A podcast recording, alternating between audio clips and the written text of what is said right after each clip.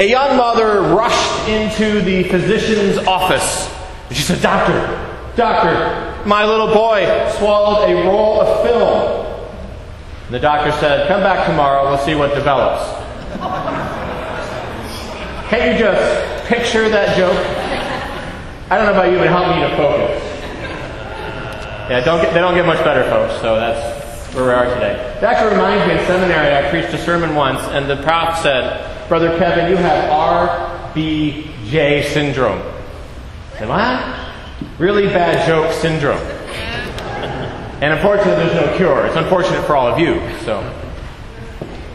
But as healing as humor can be, when dealing with sickness and pain, sometimes the last thing you can do or want to do in those moments is laugh.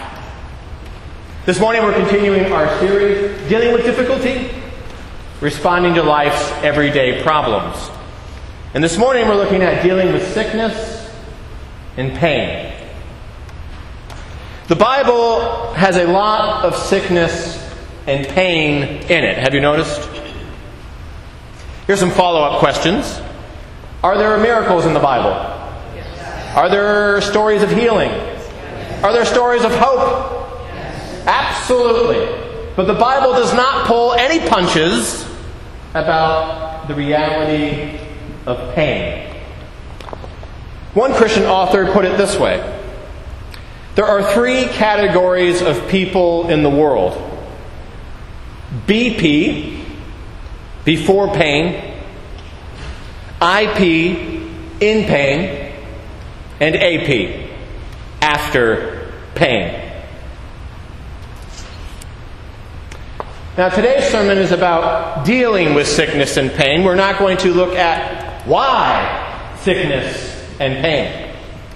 I mean, that question, the why question, has possessed philosophers and patients since the beginning of time.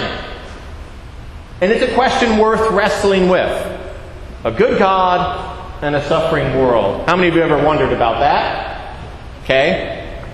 And we will get to that at some point, but for this morning's purposes, it is sufficient to stress who you should turn to in moments of sickness and pain. So, here again from St. Paul in today's letter to the Romans, chapter 8. Who will separate us from the love of Christ? Will hardship or distress or persecution or famine or nakedness or peril or sword? No. For I am convinced that neither death nor life, nor angels nor rulers, nor things present, nor things to come, nor powers, nor height, nor depth, not anything else in all creation be able to separate us from the love of God in Christ Jesus our Lord. And this brings us to the first point of the sermon. Come what may, God will not go away. Come what may, God will not go away. Let's say that together. Come what may, God will not go away. Cancer, God will journey with you through that valley of the shadow of death. Grief, God will journey with you through that shadow. Relational pain, uh, depression, God will not go away. Now, you may raise your fist in fury at the Almighty. You might doubt. You might try to walk away. But God will be with you each step of the way. And so when you find yourself off the mountain and going through a valley of shadow, trust in God. Cry out to God. Pray. Now you may feel like nothing is happening. Pray anyway. And come to this altar where God spreads a table before you in the face of sickness and pain, your enemies in that moment, and anoints you with the healing touch, and serves you a cup running over with spiritual medicines to help you endure the trials before you. Ask people to pray for you. You might not want to. Ask people to pray for you. Ask to receive prayer with laying of hands or the sacrament of healing, which is you get some oil and the sign of the cross and sprinkling people for centuries. Ask for that. Go to the right doctors and counselors. But God will not go away, come what may. And so keep with God and keep with God's people. Even when you don't feel like it, even when you don't believe in any of it, keep with God and God's people anyway. Because you're best situating yourself to experience God's shepherding presence. And even if you don't feel that presence, you will be strengthened to carry on in your difficulty. So keep with God. Keep with God's people. Turn to someone next to you and say, Keep at it. Say it very enthusiastically with an arm gesture. There we go. All right. So the first point is come what may, God will not go away. The second point is come what may, live your life anyway. Come what may, live your life anyway. Let's say that together. Come what may, live your life anyway.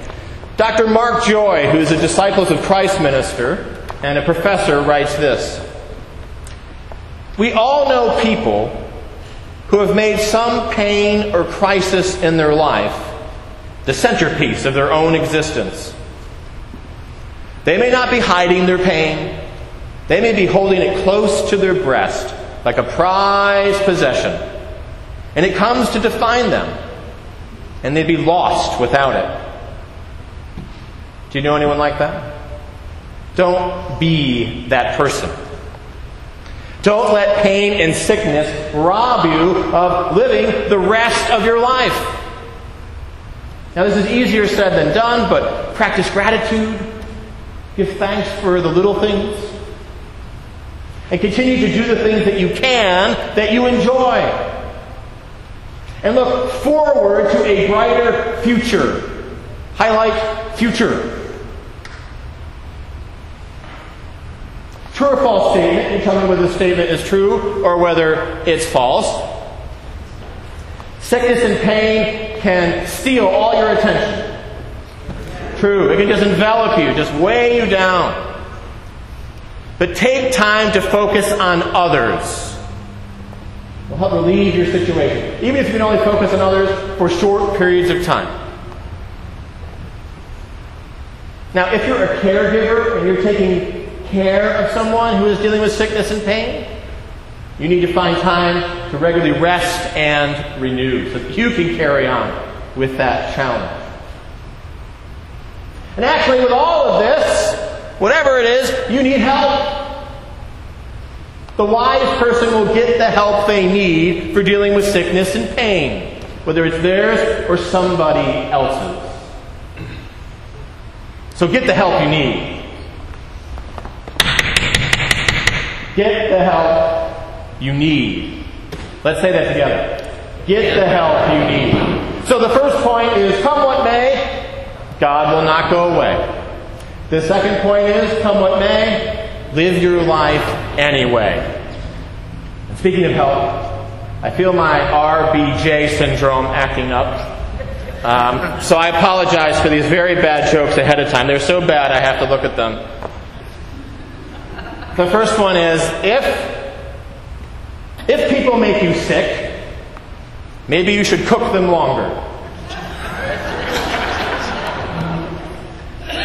Number two, I got sick at the airport. It was a terminal illness. Yes, yes, I know you want to fly away right now. And number three, the doctor tells the patient, given your symptoms, I would say that you have Tom Jones disease.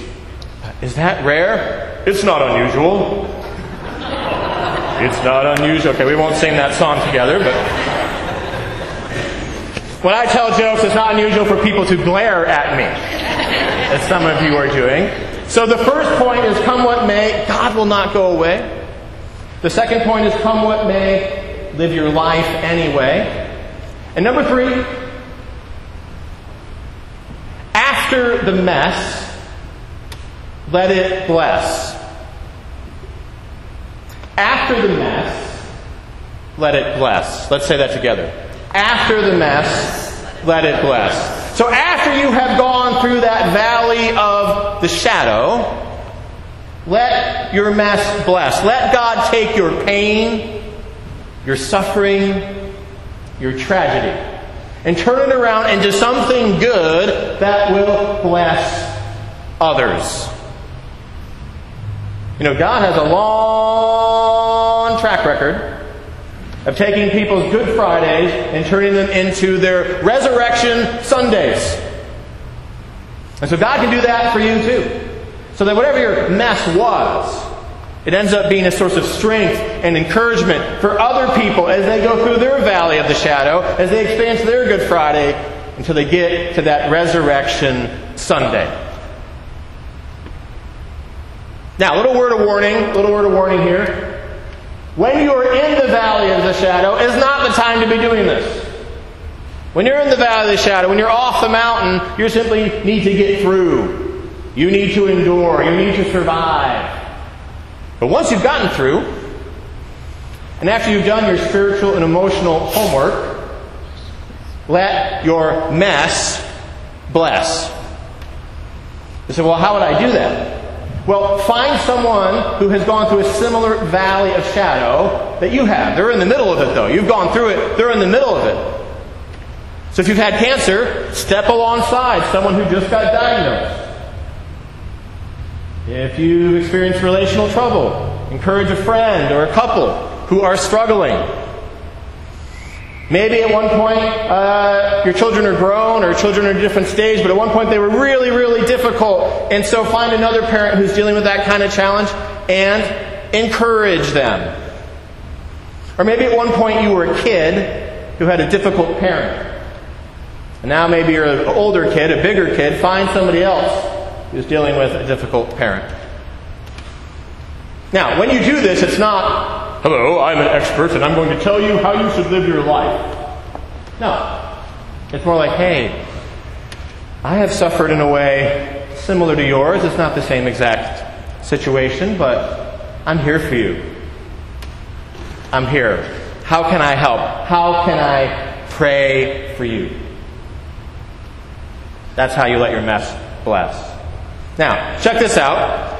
If you do not eventually, there is no rush here. It may take a lot of healing and a lot of time, but if you do not eventually let your mess bless, then it will simply be a bloody cross in the closet of your personal history.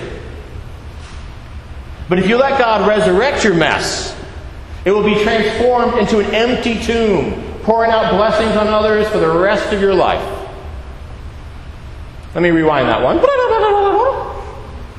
If you don't eventually let your mess bless, it will simply be a bloody cross in the back closet of your personal history. But if you let God resurrect your mess, it will be transformed into an empty tomb that will pour out blessings on other people for the rest of your life. If that sounds like a good thing, say amen. amen. All right, question in the next few months, or certainly in the next few years, do you think it's likely that you will experience a valley of shadow? Yes. Yes, you will. That's part of the facts of life. There are periods off the mountain and in the valley. Kids, I'm sure you're already learning this, but this is one of the challenges that we face in life. Now, thanks be to God, though, you do not have to go through that valley of shadow alone because of God and God's people. You can find hope and healing, strength and sanity as you deal with sickness and pain. And so remember, come what may, God will not go away. Come what may, live your life anyway. And after the mess, let it bless. Amen.